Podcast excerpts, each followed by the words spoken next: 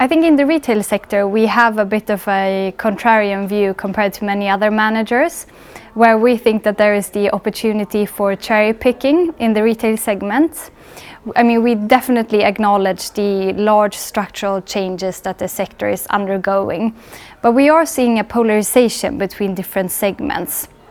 And we are seeing that some segments are doing very well, potentially at the expense of others. Uh, so we believe that some sectors, particularly the convenience sector, for example, retail parks anchored by grocery, pharmacy, uh, those type of convenience-oriented retail, but also um, high street retail, which can offer a more experiential setting. Um, the discount sector is growing, which is a trend across Europe, but definitely in the Nordics as well. Um, so if you go deeper into the market, and if you have that local market knowledge, we believe that there are opportunities for to cherry-pick assets.